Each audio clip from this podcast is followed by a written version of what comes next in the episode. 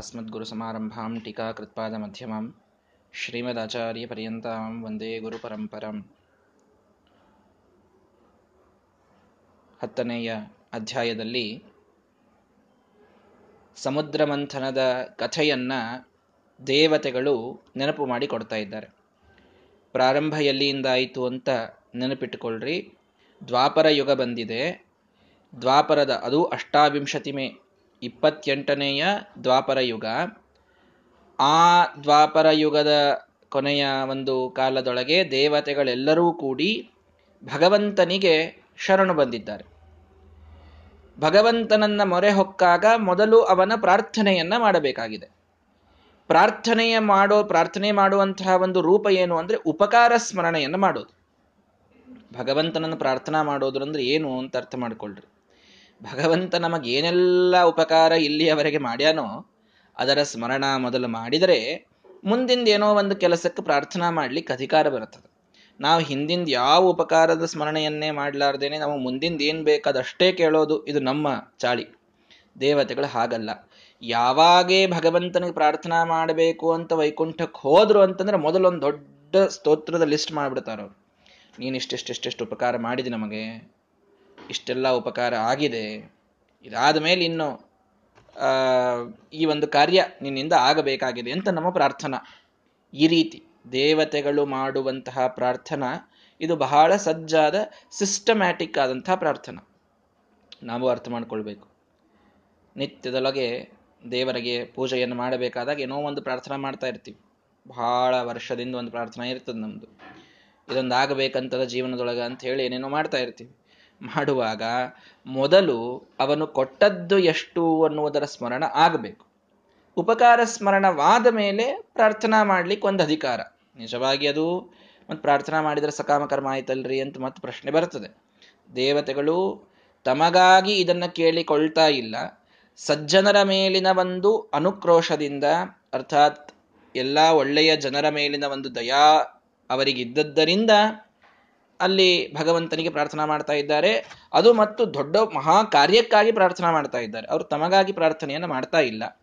ಇದು ಒಂದು ವಿಶೇಷ. ಸಕಾಮ ಅಲ್ಲ ಅಂತನ್ಲಿಕ್ಕೆ.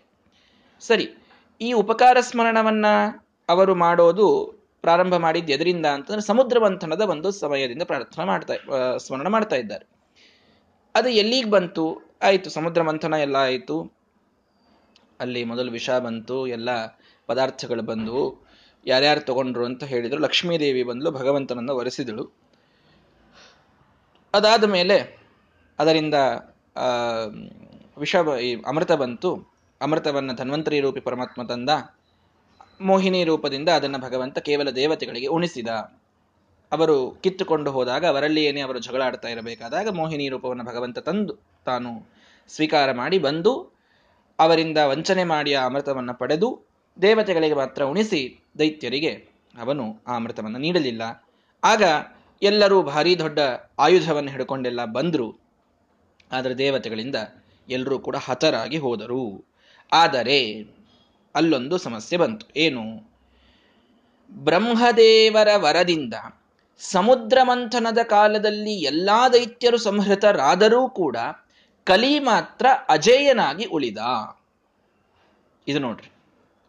ಅಮೃತವನ್ನ ಪಾನ ಮಾಡಿದರೂ ದೇವತೆಗಳಿಗೆ ಕಲಿಯನ್ನ ಗೆಲ್ಲಲಿಕ್ ಆಗಿರಲಿಲ್ಲ.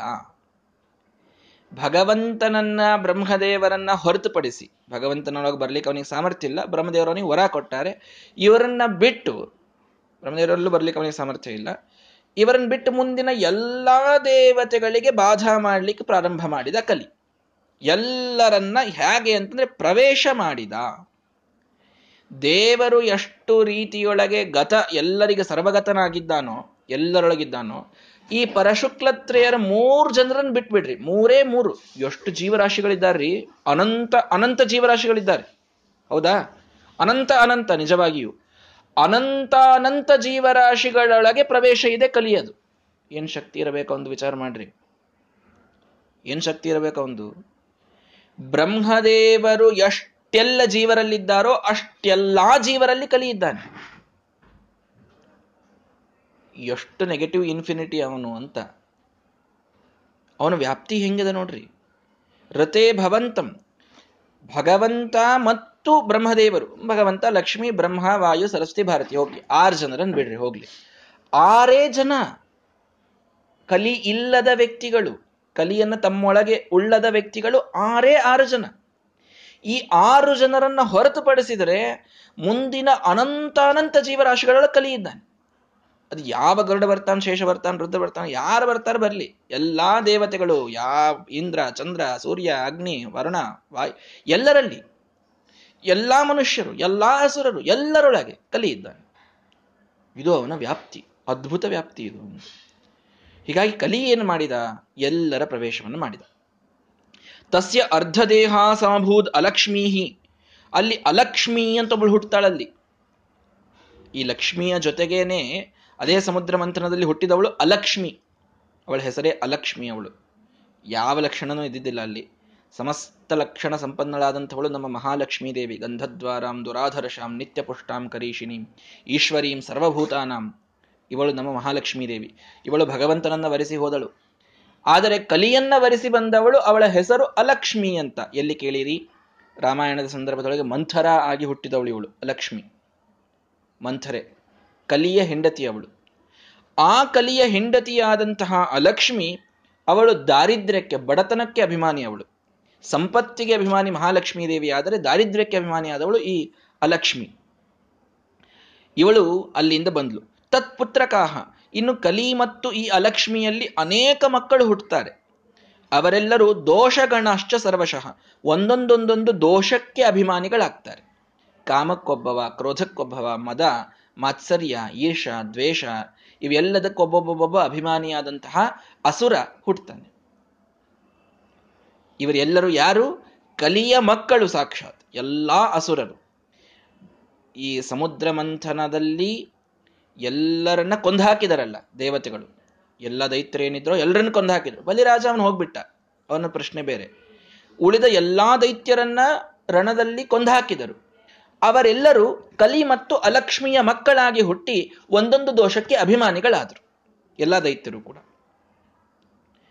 ಇನ್ನು ಲಕ್ಷ್ಮೀ ದೇವಿಯಲ್ಲಿ ಬಂದಿದ್ಲು. ಅವಳು ವಕ್ಷಸಿತೆಯ ಸಮಾಸ್ಥಿತ. ಭಗವಂತನ ವಕ್ಷಸ್ಥಳದಲ್ಲಿ ಬಂದು ಅವಳು ಕೂತ್ಲು ಕೌಸ್ತುಭಂ ಕೌಸ್ತುಭ ಮಣಿ ಬಂತು. ಅದು ಸಾಕ್ಷಾತ್ ಬ್ರಹ್ಮದೇವರಿಂದ ಅಭಿಮನ್ಯಮಾನವಾದ, ಬ್ರಹ್ಮದೇವರೇ ಅದಕ್ಕೆ ಅಭಿಮಾನಿ. ಆ ಕೌಸ್ತುಭ ಮಣಿಯನ್ನ ಭಗವಂತ ಧರಿಸಿದ ಬ್ರಹ್ಮದೇವರು ಅವನ ಕಂಠದಲ್ಲಿ ಹೋಗಿ ಕೂತರು. ಇನ್ನು ಸುರೇಶ ದತ್ತಾಹ ಯಥಾ ವಿಭಾಗಂ ಅದ್ನೇ ಅತ್ರ ಜಾತಃ ಇನ್ನೇನೇನೆಲ್ಲ ಹುಟ್ಟಿದುವೋ, ಅದೆಲ್ಲ ದೇವ, ದೇವರು ಪಾಲು ಮಾಡಿಕೊಟ್ಟ. ಐರಾವತ, ಇಂದ್ರ ನೀನಿಟ್ಟುಕೋ ಇನ್ನೊಂದು ನೀನಿಟ್ಟುಕೋ ಹೀಗೆ ಬೇರೆ ಬೇರೆ ಬೇರೆ ಪಾಲು ಮಾಡಿ ಕೊಟ್ಟ ಇತ್ತಂ ತ್ವಯಾ ಸಾಧು ಅಮೃತಂ ಸುರೇಶು ದತ್ತಂ. ಒಳ್ಳೆ ರೀತಿಯಿಂದ ಅಮೃತವನ್ನೆಲ್ಲ ದೇವತೆಗಳಿಗೆ ಭಗವಂತ ಕೊಟ್ಟಾಗಿದೆ.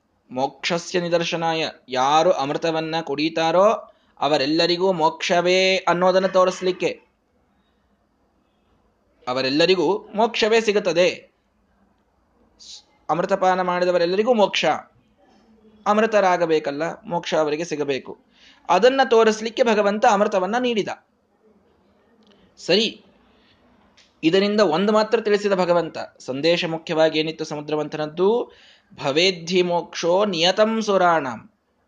ದೇವತೆಗಳಿಗೆ ನಿಯಮೇನ ಮೋಕ್ಷವೇ ಆಗ್ತದೆ. ಯಾವ ದೇವತೆಗೂ ಅಂಧಂತಮಸ್ಸಾಗ್ಲಿಕ್ಕೆ ಸಾಧ್ಯನೇ ಇಲ್ಲ.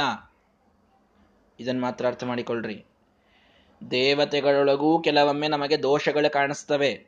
ಕಾಮದ ಬಾಧ ಕಾಣಿಸ್ತದೆ. ಕ್ರೋಧಗೊಂಡದ್ದನ್ನು ನೋಡ್ತೇವೆ. ಮಾತ್ಸರ್ಯ ಇದ್ದದ್ದನ್ನು ನೋಡ್ತೇವೆ.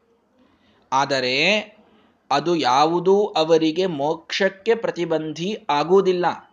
ಯಾಕೆಂದ್ರೆ ಅವರು ಏನೋ ಒಂದು ಪ್ರಾಯಶ್ಚಿತ್ತವನ್ನು ಮಾಡ್ಕೊಂಡು ಅದರಿಂದ ಬಹಳ ಸರಳಾಗಿ ಹೊರಗೆ ಬಂದ್ಬಿಡ್ತಾರೆ. ಒಂದು, ಎರಡನೇದವರಿಗೆ ಅಪರೋಕ್ಷ ಜ್ಞಾನ ಆದಮೇಲೆ ದೇವತೆಗಳಾಗಿದ್ದರಿಂದ ಅದರ ಲೇಪನೆ ಅವರಿಗೆ ಆಗ್ತಿರುವುದಿಲ್ಲ. ಸರ್ವಥ ಆಗ್ತಿರುವುದಿಲ್ಲ ಅವರಿಗೆ. ದೇವತೆಗಳು ಅಂತ ಆಗಬೇಕು ಅಂದ್ರೆ ಮಿನಿಮಮ್ ಕ್ವಾಲಿಫಿಕೇಶನ್ ಅಪರೋಕ್ಷ ಜ್ಞಾನ ಆಗಿರಬೇಕು. ಅಪರೋಕ್ಷ ಜ್ಞಾನದ ಉತ್ತರದೊಳಗೆ ಅಧಿಗಮ ಉತ್ತರ ಪೂರ್ವಾಘಯೋಹೋ ಅಶ್ಲೇಷ ವಿನಾಶವು. ಅನ್ನುವಂತಹ ಬ್ರಹ್ಮಸೂತ್ರದಲ್ಲಿ ಅಶ್ಲೇಷ, ಅವರಿಗೆ ಮುಂದಿನ ಯಾವ ಕೆಟ್ಟ ಕರ್ಮದ ಲೇಪ ಆಗುವುದೇ ಇಲ್ಲ. ಹೌದಾ? ಅಂದಮೇಲೆ ಅವರಿಗೆ ಪಾಪ ಪುಣ್ಯಗಳ ಲೇಪ ಉಳಿದೇ ಇಲ್ಲ, ಅಪರೋಕ್ಷ ಜ್ಞಾನ ಆದಮೇಲೆ. ಪುಣ್ಯ ಸಾಧಿಸ್ಕೊತ ಹೋಗ್ತಾರೆ, ಪಾಪ ಹತ್ತುವುದಿಲ್ಲ ಅವರಿಗೆ, ಅದು ಅಪರೋಕ್ಷ ಜ್ಞಾನದ ಮಹಿಮ.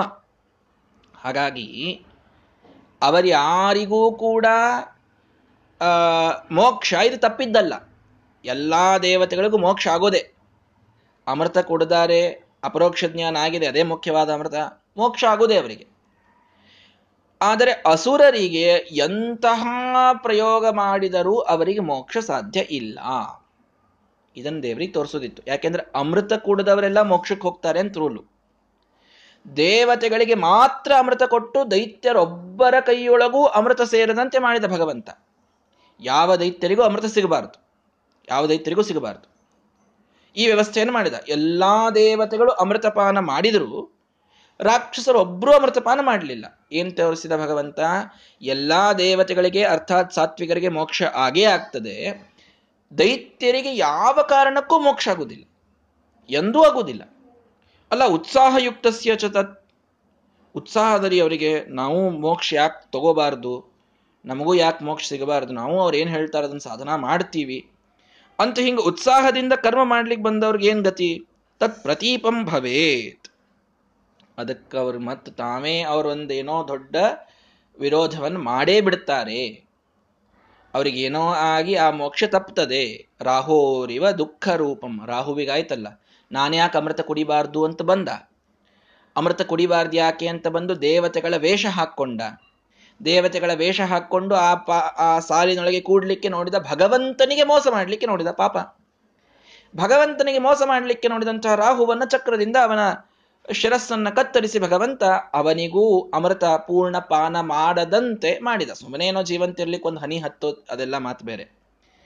ಅಮೃತ ಪಾನಾದವರಿಗೆ ಮೋಕ್ಷ, ಅದು ಅವನಿಗೆ ಆಗ್ಲಿಲ್ಲ ರಾಹುವಿಗೆ ದುಃಖ ರೂಪವಾದದ್ದೇ ಬಂತು. ಅಂದ್ರೆ ಕಲ್ ಯಾರೇ ದೈತ್ಯರಿರಲಿ ಕಲಿ ಇರಲಿ, ಯಾರೇ ಇರಲಿ, ಎಲ್ಲರಿಗೂ ಅಂಧಂತಮಸ್ಸೇ ಫಿಕ್ಸ್ ದೇವತೆಗಳಿಗೆ ಮೋಕ್ಷವೇ ಆಗ್ತದೆ ಇದು ಭಗವಂತನಿಗೆ ಬಹಳ ಸ್ಪಷ್ಟವಾಗಿ ತೋರಿಸೋದಿತ್ತು.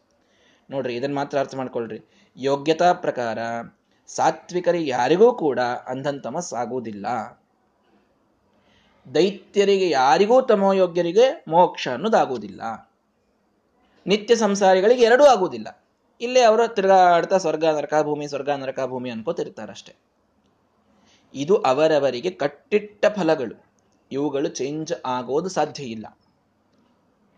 ಅಲ್ರಿ ಹಂಗಂದ್ರೆ ಮತ್ತೆ ನಮಗೆ ಮೋಕ್ಷ ಬರ್ತದಂತ ಅನ್ನೋದು ಫಿಕ್ಸೇ ಆಗಿತ್ತು ಅಂತಂದ್ರೆ, ಯಾವಾಗ ಬರ್ತದ ಬರಲಿ ಹಾಗಾದ್ರೆ. ಯಾಕೆ ನಾವ್ಯಾಕೆ ಗಡಿಬಿಡಿಯನ್ನು ಸಾಧನ ಮಾಡೋದು ಅಂತ ಕೇಳ್ತಾರೆ. ಅಲ್ಲಿ ನಾವು ಹೇಳಬಹುದು, ನಾವು ಸಾತ್ವಿಕರು ಅನ್ನುವಂತಹ ಒಂದು ದೃಢವಾದ ನಿಶ್ಚಯ ನಮ್ಮಲ್ಲಿಲ್ಲ. ಅನುಮಾನ ಮಾಡಬಹುದು. ಶ್ರೀಮದಾಚಾರ್ಯ ಸಿದ್ಧಾಂತವನ್ನು ನಂಬೀವಿ, ಇದರಲ್ಲಿ ಹುಟ್ಟಿವಿ. ಸಾತ್ವಿಕರಿರಬಹುದು ಅಂತ. ಆದರೆ ನಾವು ಸಾತ್ವಿಕರು ಅಂತ ಅನ್ನೋದು ಇನ್ನೂ ಅಷ್ಟು ಸ್ವರೂಪ ನಮಗೆ ಸಿದ್ಧ, ನಮ್ಮ ಸ್ವರೂಪವೇ ನಮಗೆ ಸಿದ್ಧ ಇಲ್ಲ. ಸಾಧನವನ್ನು ಮಾಡಲೇಬೇಕು ಮನುಷ್ಯ, ಒಂದು. ಮತ್ತೆ ಭಗವಂತ ಅದಕ್ಕೆ ಬಹಳ ಚಂದ ಉತ್ತರ ಕೊಟ್ಬಿಟ್ಟು ನಾನು ಗೀತಾದೊಳಗೆ. ನಾವು ತಾನಾಗೇನೆ ಮೋಕ್ಷ ಸಿಗುವಾಗ, ಸಾತ್ವಿಕರಿಗೆ ಮೋಕ್ಷ ಆಗೇ ಆಗ್ತದೆ ಅಂತ ನೀವೇ ಹೇಳ್ತಾ ಇದ್ದೀರಿ. ಆ ಸಾತ್ವಿಕರಿದೆಯೋಪ್ಪ ಮೋಕ್ಷ ಯಾವಾಗ ಆಗ್ತದೋ ಆಗಲಿ ಅಂತ ಬಿಟ್ಟು ಕೂಡ್ಲಿಕ್ಕಾಗ್ತದ ಅಂತ. ನಹಿ ಕಶ್ಚಿತ್ ಕ್ಷಣಮಪಿ ಜಾತು ತಿಷ್ಠತಿ ಅಕರ್ಮಕೃತ ಕೃಷ್ಣ ಪರಮಾತ್ಮ ಬಹಳ ಸ್ಪಷ್ಟವಾಗಿ ಉತ್ತರ ಕೊಟ್ಬಿಡ್ತಾನೆ ಅದಕ್ಕೆ. ನಾನು ಏನೂ ಮಾಡದೆ ಕೂಡ್ತೇನೆ ಅಂತನ್ನೋದು ಮನುಷ್ಯನ ಸ್ವಭಾವದೊಳಗೆ ಇಲ್ಲ. ಅವನು ಏನಾದರೂ ಒಂದು ಕರ್ಮ ಮಾಡೇ ಮಾಡ್ತಾನೆ. ವಿಚಾರರೇ ಮಾಡ್ತಾನೆ ಕಡೆಗೆ, ಇಚ್ಛಾ ಮಾಡ್ತಾನೆ, ಪ್ರಯತ್ನ ಏನೋ ಒಂದು ಕರ್ಮವನ್ನು ಮಾಡೇ ಮಾಡ್ತಾನೆ ಅವನು. ಮಾಡಬೇಕಾದಾಗ ಮತ್ತೆ ಒಳ್ಳೆ ಕರ್ಮಗಳನ್ನೇ ಮಾಡಬೇಕು. ಮೋಕ್ಷಕ್ಕೆ ಹೋಗೋದಿದೆ ಅಂತಂದ್ಮೇಲೆ ನೀವು ಎಷ್ಟು ನಾನು ಬೇಕು ಅಂತ ಕೆಟ್ಟ ಕರ್ಮ ಮಾಡ್ತೀನಿ ಅಂತ ಹೋಗುವವನು ಬಹಳ ಆದರೆ ಒಂದು ಜನ್ಮದೊಳಗೆ ಅವನ ಬುದ್ಧಿ ಹಂಗಾಗಿ ಹೋಗ್ಬೋದು ಮತ್ತು ಮುಂದಿನ ಜನ್ಮದೊಳಗೆ ಅವನಿಗೆ ಯೋಗ್ಯ ಇದ್ದ ಅಂತಂದರೆ ಜ್ಞಾನ ಸಂಪಾದನೆ ಮಾಡಲಿಕ್ಕೆ ಹಾದಿ ಸಿಗುತ್ತಾ ಹೋಗ್ತದೆ. ಅಂತೂ ಯಾವ ಸಾತ್ವಿಕರಿಗೂ ಕೂಡ ಅಂಧಂತಮಸ್ಸಾಗುವುದಿಲ್ಲ ಯಾವ ದೈತ್ಯರಿಗೂ ಮೋಕ್ಷ ಆಗುವುದಿಲ್ಲ. ಹೀಗಾಗಿ ದೇವತೆಗಳಿಗೆ ಮಾತ್ರ ಅಮೃತ ಕೊಟ್ಟ ದೈತ್ಯರಿಗೊಬ್ಬರಿಗೂ ಅಮೃತವನ್ನು ಭಗವಂತ ಕೊಡಲಿಲ್ಲ. ಉತ್ಸಾಹಯುಕ್ತರಾಗಿ ನಾವು ಬಂದೇನೋ ಮಾಡ್ತೀವಿ ಅಂತ ಹೋಗೋವರಿಗೂ ಕೂಡ ಮತ್ತದರಿಂದ ಏನೋ ಒಂದು ವಿರೋಧಿಯಾದದ್ದಾಗಿ ಅವರದರಿಂದ ದೂರ ಸರಿಯುವಂಗೆ ಭಗವಂತ ವ್ಯವಸ್ಥೆ ಮಾಡ್ತಾನೆ. ಇಷ್ಟು ಸ್ಪಷ್ಟ ಆಯ್ತು. ಇದು ಸಮುದ್ರ ಮಂಥನದ ಒಂದು ವಿಚಾರ ಆಯಿತು. ಸರಿ, ಈಗ ಯಾಕೆ ಬಂದೀರಿ? ಎಲ್ಲ ಉಪಕಾರ ಸ್ಮರಣ ಮಾಡಿದರು. ನೀನು ಇಂಥ ಒಂದು ದೊಡ್ಡ ಕೆಲಸವನ್ನ ಮಾಡಿದಿ ನಮಗವಾಗ ನಮಗೆಲ್ಲರಿಗೂ ಅಮೃತವನ್ನ ಕೊಟ್ಟಿ. ಆಯಿತು, ಮುಂದೆ.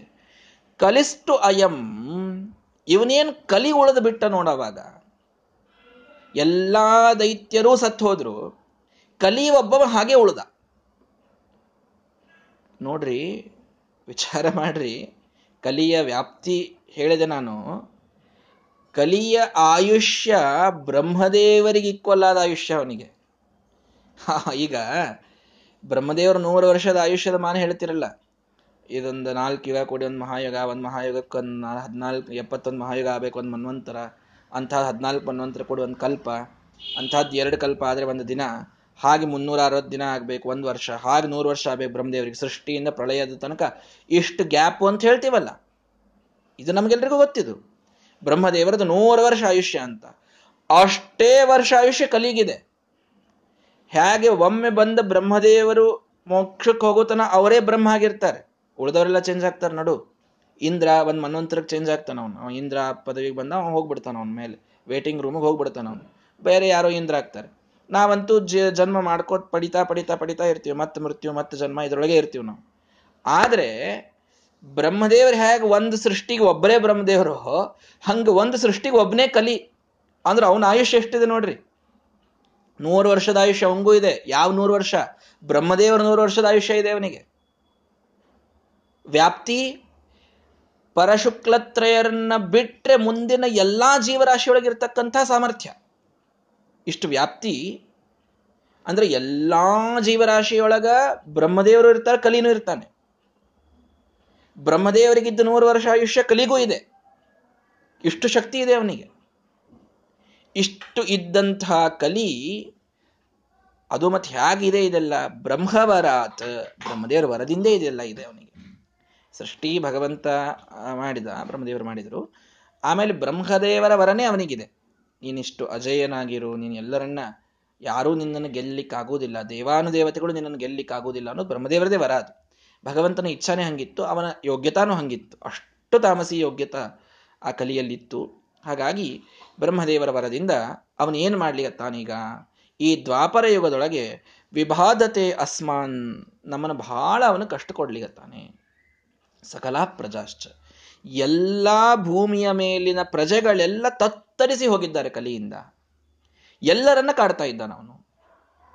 ಎಲ್ಲರನ್ನ ಕಾಡ್ತಾ ದ್ವಾಪರ ಯುಗದ ಕೊನೆಯೊಳಗೆ ಪ್ರಾರ್ಥನಾ ಮಾಡ್ತಾ ಇದ್ದಾರೆ.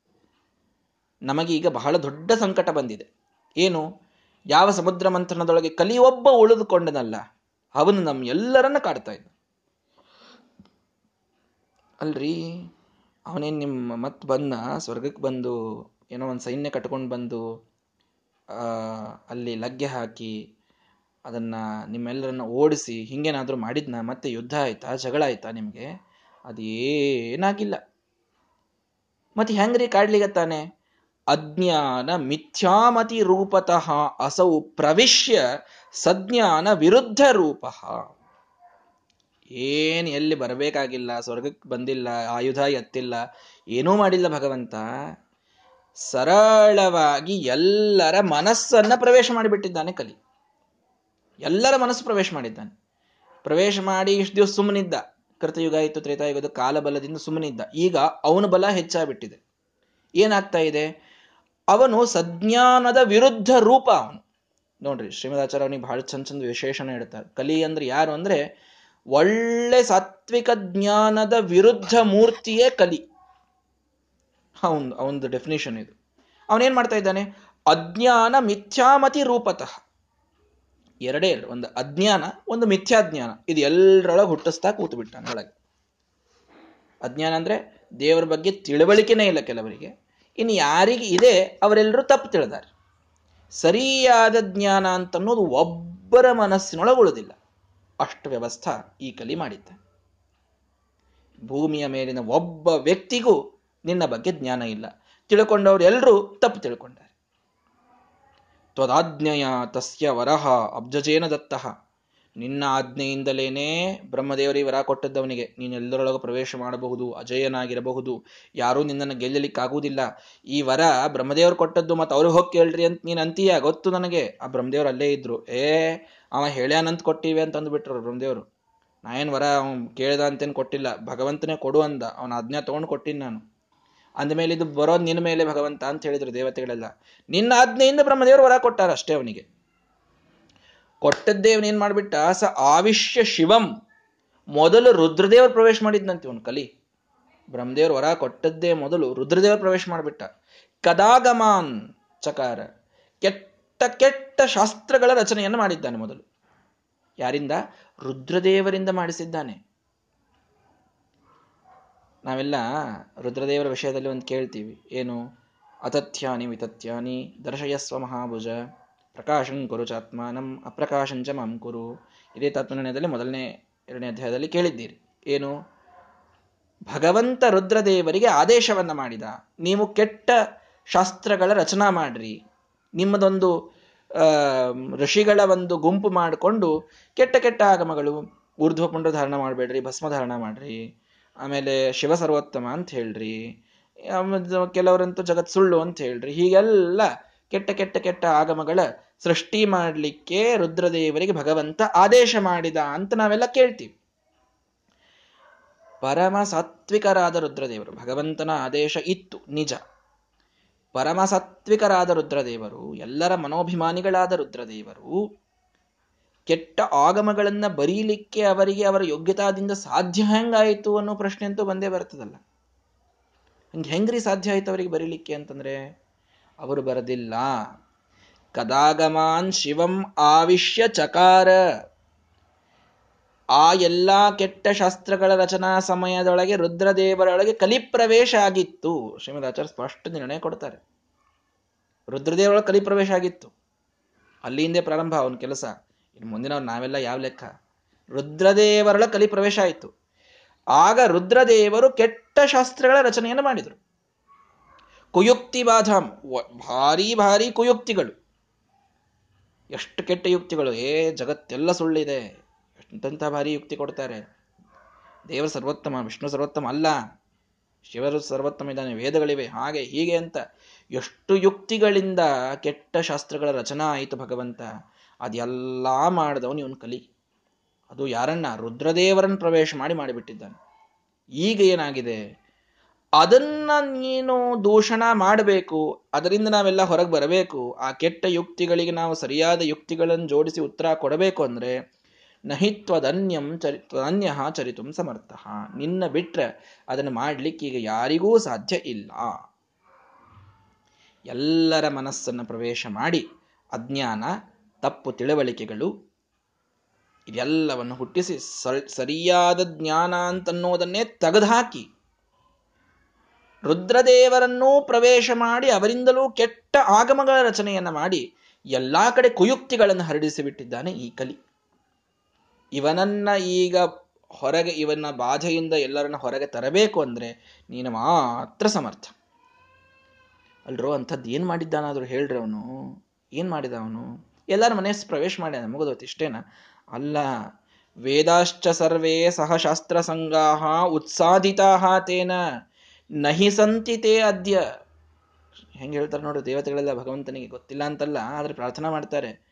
ಎಲ್ಲಾ ವೇದಗಳು ಸಕಲ ಸಚ್ಛಾಸ್ತ್ರಗಳೆಲ್ಲವನ್ನ ಉತ್ಸಾದನ ಮಾಡಿ ಇವತ್ತ ಯಾವೂ ಇಲ್ಲದಂಗ ಮಾಡಿಬಿಟ್ಟಾನವನು ವೇದಜ್ಞಾನ ಇಲ್ವೇ ಇಲ್ಲ ಭೂಮಿಯ ಮೇಲೆ. ಒಂದೂ ಶಾಸ್ತ್ರ ಇಲ್ಲ. ಇಷ್ಟೆಲ್ಲ ಉತ್ಸಾಧನ ಆಗುವಂಗೆ ಮಾಡಿಬಿಟ್ಟು ಎಲ್ಲ ನಾಶ ಮಾಡಿದ್ದಾನವನು ಇದಕ್ಕೆ ನೋಡ್ರಿ ಒಂದು ಸೂಕ್ಷ್ಮ ಇಲ್ಲಿ ಅರ್ಥ ಮಾಡ್ಕೊಳ್ರಿ. ಏನು ಅಂದ್ರೆ, ಗೌತಮ ಋಷಿಗಳ ಶಾಪ ಆಯಿತು. ಆ ಕಥೆ ಇಲ್ಲಿ ಬರಲೇ ಇಲ್ಲ ಕಡೆ ತನಕ. ವೇದವ್ಯಾಸರ ಜನ್ಮಕ್ಕೆ ಆ ಕಥೆ ಬರಲೇ ಇಲ್ಲ. ಕಲಿ ಪ್ರಭಾವದಿಂದ ಜ್ಞಾನ ಹೋಯಿತು ಅಂತ ಹೇಳ್ತಾ ಇದ್ದಾರೆ. ಗೌತಮ ಋಷಿಗಳ ಶಾಪ ಆಗಿದ್ದಕ್ಕಲ್ಲಿ ಜ್ಞಾನ ಹೋಗಿದ್ದು. ದ್ವಾಪರದಲ್ಲಿ ಒಬ್ಬ ಮುನಿಪ ತನ್ನ ಕೋಪದಿಂದಲೇ ಕೊಟ್ಟ ಶಾಪ ಶಾಪಿಸಲು ಜ್ಞಾನ ಲೋಪ ಹಾಗೆ ಅಪಾರ ತತ್ವ ಸ್ವರೂಪ ಅಂದಮೇಲೆ ಜ್ಞಾನ ಲೋಪ ಆಗ್ಲಿಕ್ಕೆ ಗೌತಮ ಋಷಿಗಳ ಶಾಪನೇ ಕಾರಣ ಅಲ್ಲೇನು? ಗೌತಮ ಋಷಿಗಳ ಶಾಪದಿಂದ ಎಲ್ಲ ಎಲ್ಲ ಬ್ರಾಹ್ಮಣರ, ಎಲ್ಲ ಸಜ್ಜನರ ಜ್ಞಾನ ಲೋಪ ಆಗಿ ಹೋಗ್ಲಿ ಅಂತ ಅವರು ಶಾಪ ಕೊಟ್ಟದ್ದು. ಅದರಿಂದ ಜ್ಞಾನೇತ್ವಜ್ಞಾನ ದ್ವಾಪರೆ ಅಲ್ಲಿ ಜ್ಞಾನೇತ್ವಜ್ಞಾನ ತಂಗತೆ ಜ್ಞಾನವೆಲ್ಲ ಅಜ್ಞಾನ ಸ್ವರೂಪ, ಅರ್ಥಾತ್ ಎಲ್ಲ ಸಜ್ಞಾನವೆಲ್ಲ ಉತ್ಸಾಧನ ಆಯಿತು.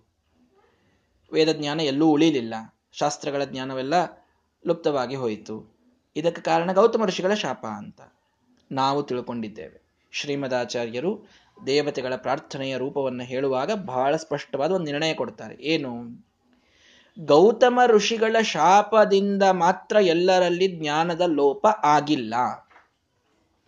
ಮಹಾ ಸಾತ್ವಿಕ ಶಿರೋಮಣಿಗಳಾದ ಗೌತಮ ಋಷಿಗಳು ಹನ್ನೆರಡು ವರ್ಷ ಪ್ರತಿಯೊಬ್ಬ ಬ್ರಾಹ್ಮಣರಿಗೆ ಆಶ್ರಯವನ್ನ ಕೊಟ್ಟು ಅವರೆಲ್ಲರ ಬರಗಾಲದಲ್ಲಿ ಅವರಿಗೆ ಅನ್ನವನ್ನ ಹಾಕಿದ ಮಹಾದಾನಿಗಳು, ಮಹಾಜ್ಞಾನಿಗಳು, ಆ ಗೌತಮ ಋಷಿಗಳು, ಯಾವನೋ ಒಬ್ಬ ಬ್ರಾಹ್ಮಣ ಅಥವಾ ಕೆಲವು ಋಷಿಗಳು ಗೋವಿನ ಸೃಷ್ಟಿ ಮಾಡಿ ಅದರಿಂದ ಇವರು ಏನೋ ಒಂದು ದರ್ಭೆಯ ಕಡ್ಡೆವಾಗದಾಗ ಅದು ಸತ್ತು ಅಂತ ಗೋಹತ್ಯೆಯ ಒಂದು ಅಪವಾದವನ್ನ ಇವರ ಮೇಲೆ ಹೊರಸಿ ಅದನ್ನು ಬಿಟ್ಟು ಹೋದದ್ದು ಇವರು ದಿವ್ಯ ದೃಷ್ಟಿಗೆ ತಾ ತಿಳಿತು ಅಂತ ಹೇಳಿ ಯಾವ ಋಷಿಗಳು ಆ ಗೋವಿನ ಸೃಷ್ಟಿ ಮಾಡ್ತಾರೋ ಅವರಿಗೆ ಶಾಪ ಕೊಡ್ತಾರ ಹೊರತು ಇಡಿಯಾದ ಭೂಮಿಯ ಮೇಲಿನ ಸಜ್ಜನರಿಗೆ ಎಲ್ಲರಿಗೂ ಜ್ಞಾನ ಲೋಪವಾಗಲಿ ಅನ್ನುವ ಶಾಪವನ್ನು ಅವರು ಯಾಕೆ ಕೊಡ್ತಾರೆ? ವಿಚಾರ ಮಾಡ್ರಿ. ಎಲ್ಲರಲ್ಲೂ ಕೂಡ ಜ್ಞಾನ ಲೋಪವಾಗಲಿ. ಈ ಶಾಪವನ್ನು ಗೌತಮ ಋಷಿಗಳು ಕೊಡ್ಲಿಕ್ಕೆ ಹೇಗೆ ಸಾಧ್ಯ? ಯಾರು ನನಗೆ ಈ ಅಪಚಾರ ಎಸಗಿದ್ರೋ ಶಾಪ ಕೊಡಬೇಕು ಅಂತ ಅವರಿಗೆ ತಲೆಯಾಗಿತ್ತು ಅಂತಂದ್ರೆ. ಒಂದೇದ್ದು ಕ್ರೋಧಾದಿಗಳನ್ನ ಮೀರಿದ ಸಿದ್ಧಪುರುಷರು ಕೊಡಬೇಕು ಅಂತೇ ತಲೆಯಾಗಿ ಬಂತು ಅಂತಂದ್ರೆ ನ್ಯಾಯಯುತವಾಗಿ ಯಾರು ನನಗೆ ಅಪಚಾರ ಮಾಡ್ಯಾರೋ ಅವರ ಜ್ಞಾನ ಲೋಪ ಆಗಲಿ ಅಂತ ಶಾಪ ಕೊಟ್ಟಾರಂತ ಇಟ್ಕೊಳ್ರಿ. ಹಿಡಿಯಾದಂತಹ ಮನುಕುಲದೊಳಗೇನೆ ಜ್ಞಾನ ಲುಪ್ತವಾಗಲಿ ಅನ್ನುವ ಶಾಪವನ್ನ ಗೌತಮ ಋಷಿಗಳು ಯಾಕೆ ಕೊಡ್ತಾರೆ? ಏನ್ ಕಾರಣ ಹಾಕೊಡಬೇಕು ಅಂತಂದ್ರೆ ಅಲ್ಲಿಯೂ ಕೂಡ ಗೌತಮ ಋಷಿಗಳೊಳಗೆ ಕಲಿಪ್ರವೇಶ ಆಗಿದ್ದರಿಂದ ಶಾಪ ಬಂತು ಅಂತೇ ಉತ್ತರವನ್ನು ಕೊಡಬೇಕಾಗ್ತದೆ. ಕಲಿ ಗೌತಮ ಋಷಿಗಳನ್ನು ಪ್ರವೇಶ ಮಾಡಿ ಶಾಪ ಕೊಡುವುದು ಬರೀ ಈ ನಾಲ್ಕು ಋಷಿಗಳು ಅಂತ ಅವರ ಬಾಯಿಯಿಂದ ಬರದಂತೆ ಮಾಡಿ ಸಮಗ್ರವಾದಂತಹ ಒಂದು ಮನುಕುಲವೇ ಜ್ಞಾನದಿಂದ ದೂರವಾಗಲಿ ಅನ್ನುವ ಶಾಪ ಅವರ ಬಾಯಿಯಿಂದ ಬರುವಂತೆ ಮಾಡಿದ್ ಇದೇ ಕಲಿ. ಅಂದ ಮೇಲೆ ಗೌತಮ ಋಷಿಗಳ ಶಾಪದಿಂದ ಜ್ಞಾನ ಹೋಯಿತು ಅನ್ನೋ ಅನ್ನೋದಕ್ಕಿಂತ ಅವರಲ್ಲಿಯೇ ಕಲಿಪ್ರವೇಶವಾಗಿತ್ತು ಎಲ್ಲರಲ್ಲಿ ಕಲಿಪ್ರವೇಶವಾಯಿತು, ಆ ಕಾರಣದಿಂದ ಜ್ಞಾನ ಹೋಯಿತು ಅನ್ನೋದೇ ಸರಿಯಾದಂಥದ್ದು. ಹೀಗಾಗಿ ಗೌತಮರ ಶಾಪವೊಂದೇ ಯಾವ ದೊಡ್ಡ ಕೆಲಸವನ್ನ ಸರ್ವಥಾ ಮಾಡಿಲ್ಲ, ಕಲಿಪ್ರವೇಶದಿಂದ ಇದಾಯಿತು ಅನ್ನುವುದನ್ನು ನಾವು ಅರ್ಥ ಮಾಡಿಕೊಳ್ಳಬೇಕು. ಕಲಿಪ್ರವೇಶದಿಂದಲೇ ಇದಾಗಿತ್ತು ದ್ವಾಪರ ಯುಗದೊಳಗೆ ಜ್ಞಾನವೆಲ್ಲವೂ ಕೂಡ ಅಜ್ಞಾನವಾಗಿ ಪರಿವರ್ತನವಾದದ್ದು, ಸಜ್ಞಾನವೆಲ್ಲ ಲೋಪವಾದದ್ದು, ಇದು ಕೇವಲ ಕಲಿಪ್ರವೇಶದಿಂದ. ಎಲ್ಲ ಕಡೆಗೆ ಕಲಿಯ ಬಂದು ಬಾಧೆ ಈ ರೀತಿ ಉಂಟಾಗಿದೆ. ಎಲ್ಲ ಕಡೆಗೆ ಉಂಟಾಗಿದೆ. ತತ್ ಸಾಧು. ಅದಕ್ಕೆ ಎಲ್ಲ ಶಾಸ್ತ್ರ ಹೋಯಿತು, ಎಲ್ಲ ವೇದಗಳು ಹೋದವು. ಯಾವೂ ಉಳದೇ ಇಲ್ಲ ಭೂಮಿ ಮೇಲೆ. ಎಂಥ ಕಾಲ ಬಂದಿತ್ತು ನೋಡ್ರಿ. ಯಾವ ಭೂಮಿಯ ಮೇಲೆ ವೇದಾದಿ ಸಚ್ಚಾಸ್ತ್ರಗಳು ಉಳದೇ ಇಲ್ಲ. ಯಾರಿಗೇನು ಗೊತ್ತಿದೆ, ಎಲ್ಲ ತಪ್ಪು ತಪ್ಪು ಗೊತ್ತಿದೆ. ಕದಾಗಮಗಳು. ಕದಾಗಮ ಅಂದರೆ ರುದ್ರದೇವರ ಮೊದಲಾದ ರಚನಾ ಮಾಡಿದಂತಹ ಕೆಟ್ಟ ಕೆಟ್ಟ ಆಗಮಗಳಷ್ಟೇ ಇವೆ ಭೂಮಿಯ ಮೇಲೀಗ. ಸದಾಗಮಗಳು ಇಲ್ಲೇ. ಇಲ್ಲ ಅಂತಹ ಪ್ರಸಂಗ ಇದೆ. ಇಂತಹ ಪ್ರಸಂಗದೊಳಗೆ ತತ್ ಸಾಧು ಭೂಮವು ಅವತೀರ್ಯ ಭಗವಂತ. ನೀನೇನು ಮಾಡಬೇಕು? ಭೂಮಿಯ ಮೇಲೆ ಅವತಾರ ಮಾಡಬೇಕು. ವೇದಾನ್ ಉದ್ಧತ್ಯ ಶಾಸ್ತ್ರಾಣಿ ಕುರುಶ್ವ ಸಮ್ಯಕ. ವೇದಗಳ ಉದ್ಧಾರವನ್ನು ಮಾಡಿ ಒಳ್ಳೆ ಶಾಸ್ತ್ರಗಳ ರಚನಾವನ್ನು ನೀನೊಬ್ಬನೇ ಮಾಡಲಿಕ್ಕೆ ಸಾಧ್ಯ. ಯಾಕೆ? ಯಾಕೆ ಅಂದರೆ ಕಲಿಯನ್ನ ದೂರ ಮಾಡುವ ಶಕ್ತಿ ನಿನಗೊಬ್ಬನಿಗೆ ಮಾತ್ರ ಇದೆ. ಕಲಿಯನ್ನ ನಾವು ಯಾ ನಮ್ಮೊಳಗೆ ಪ್ರವೇಶ ಮಾಡಿ ಇಷ್ಟೆಲ್ಲ ಮಾಡಿದ್ದಾನ ಅವನು. ನಮ್ಮಿಂದ ಇಂಥ ಕೆಟ್ಟ ಕೆಟ್ಟ ಕೆಲಸವನ್ನು ಮಾಡಿಸಿದ್ದಾನೆ. ಹಾಗಾಗಿ ನಮಗ ಅವನ ಜೊತೆಗೆ ಸೆಣಸಾಡುವ ತಾಕತ್ತಿಲ್ಲ. ನೀನೇ ಬಂದು ಅವನನ್ನ ನೀನು ಹೊಡೆದು ಹಾಕಬೇಕು ಹೊಡೆದು ಹಾಕೋದು ಅಂತಂದ್ರೆ ಹೇಗ್ರಿ? ಏನಂತ ಹೊಡೆದು ಹಾಕ್ಬೇಕು ಅವನನ್ನ ಅಂತಂದ್ರೆ, ಅದ್ ಯಾಕೆ ನೀವು ಯಾಕೆ ಮಾಡ್ತಾ ಇಲ್ಲ ಅದನ್ನ ಅಂತ ಕೇಳಿದ್ರೆ, ಅದೃಶ್ಯಂ, ಅಜ್ಞೇಯಂ ಅತರ್ಕ್ಯ ರೂಪಂ ಕಲಿಂ ನಿಲೀನಂ ಹೃದಯೇಖಿಲಸ್ಯ ನೋಡ್ರಿ, ಇದು ಅದ್ಭುತವಾದಂತಹ ಪ್ರಾರ್ಥನೆ ದೇವತೆಗಳು ಭಗವಂತನಿಗೆ ಮಾಡ್ತಾ ಇರೋದು. ಅದೃಶ್ಯಂ. ನಾವೇ ಮಾಡಬಹುದು ಭಗವಂತ, ಆದರೆ ಅವನು ನಮಗೆ ಕಾಣಿಸೋದೇ ಇಲ್ಲ. ಅಜ್ಞೇಯಂ, ಎಲ್ಲಿದ್ದಾನೆ ಅಂತ ಗೊತ್ತೇ ಇಲ್ಲ ಅವನು. ಅತರ್ಕ್ಯ ರೂಪಂ ಇಲ್ಲಿರಬಹುದು ಅವನು ಅಂತೂ ನಮಗೆ ಸುಳಿವು ಸಿಗುತ್ತಾ ಇಲ್ಲ. ಹಂಗಿದ್ದಾನೆ ಕಲಿ. ಆದರೆ ನಿಲೀನಂ ಹೃದಯಕ್ಕೆ, ನಮ್ಮ ಹೃದಯದೊಳಗೆ ಇದ್ದಾನೆ ಅಂತ ಗೊತ್ತಿದೆ. ಹೃದಯೇ ಅಖಿಲಸ್ಯ.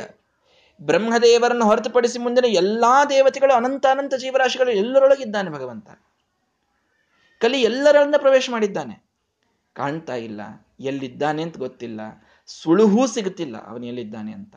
ಇಂತಹ ಕಾಣದ ವೈರಿಯ ಜೊತೆಗೆ ಸೆಣಸಾಡೋದು ನಮಗೆ ಹೇಗೆ ಸಾಧ್ಯ? ನಮಗೆ ಕಲಿ ಪ್ರವೇಶದಿಂದ ಕಾರ್ಯ ಆದ ಮೇಲೇನೆ ಗೊತ್ತಾಗ್ತದೆ. ಓ, ಹಿಂಗ್ ಮಾಡಿದ್ನ, ನಾನು ಮಾಡಬಾರ್ದಾಗಿತ್ತು ಅಂತ. ಆಮೇಲೆ ಅನ್ನೋದು. ಅಷ್ಟೊತ್ತಿಗೆ ಕಲಿ ತನ್ನ ಕೆಲಸ ಮಾಡಿಬಿಟ್ಟಿರ್ತಾನೆ. ಇದು ನಮಗಲ್ಲ ಬಾಧೆ. ದೇವತೆಗಳಿಂದ ಎಲ್ಲರಿಗೂ ಪ್ರಾರಂಭವಾದ ಬಾಧೆ ಇದು. ಅಜ್ಞೇಯನಾಗಿದ್ದಾನೆ. ನಮಗೆ ಯಾರಿಗೂ ತಿಳಿದೇ ಬರುವುದಿಲ್ಲ ಅವನು. ಎಲ್ಲಿದ್ದಾನೆ, ಏನ್ ಮಾಡ್ತಾ ಇದ್ದಾನೆ, ನಮ್ಮಿಂದ ಏನ್ ಮಾಡಿಸ್ತಾನೆ, ಸರ್ವಥಾ ಗೊತ್ತಾಗ್ತಾ ಇಲ್ಲ. ಏನು ಗೊತ್ತಾಗದಂತೆ ಇದ್ದಾನೆ.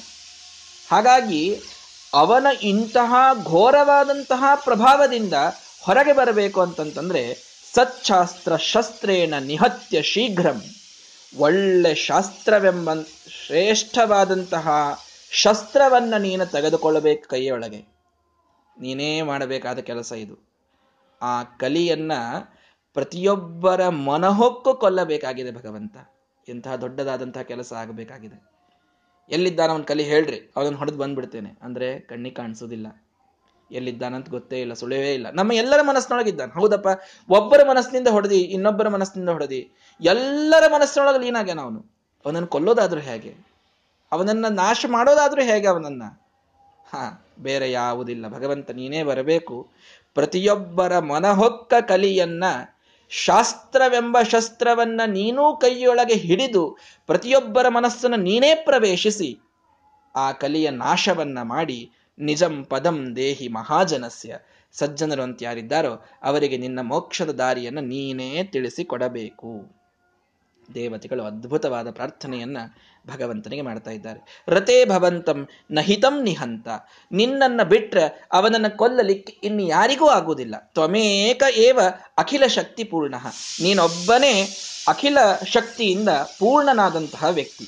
ಎಲ್ಲಾ ರೀತಿಯ ಶಕ್ತಿ ಎಂತಹ ಕಲಿಯನ್ನ, ಎಲ್ಲರ ಮನಸ್ಸಿನೊಳಗೆ ನಿಲೀನನಾದಂತಹ ಕಲಿಯನ್ನ ಕೇವಲ ಯಾವ ಆಯುಧ ಏನು ಮಾಡದೇನೆ ಒಳಗೆ ಹೊಕ್ಕಿ ಅವನನ್ನ ಕೊಲ್ಲುವ ಶಕ್ತಿ ನಿನಗೊಬ್ಬನಿಗೆ ಇದೆ. ತಥೋ ಭವಂತಂ ಶರಣಂಗತ ವಯಂ. ಹೀಗಾಗಿ ಭಗವಂತ, ನಾವು ನಿನಗೇ ಶರಣ ಬಂದಿದ್ದೇವೆ.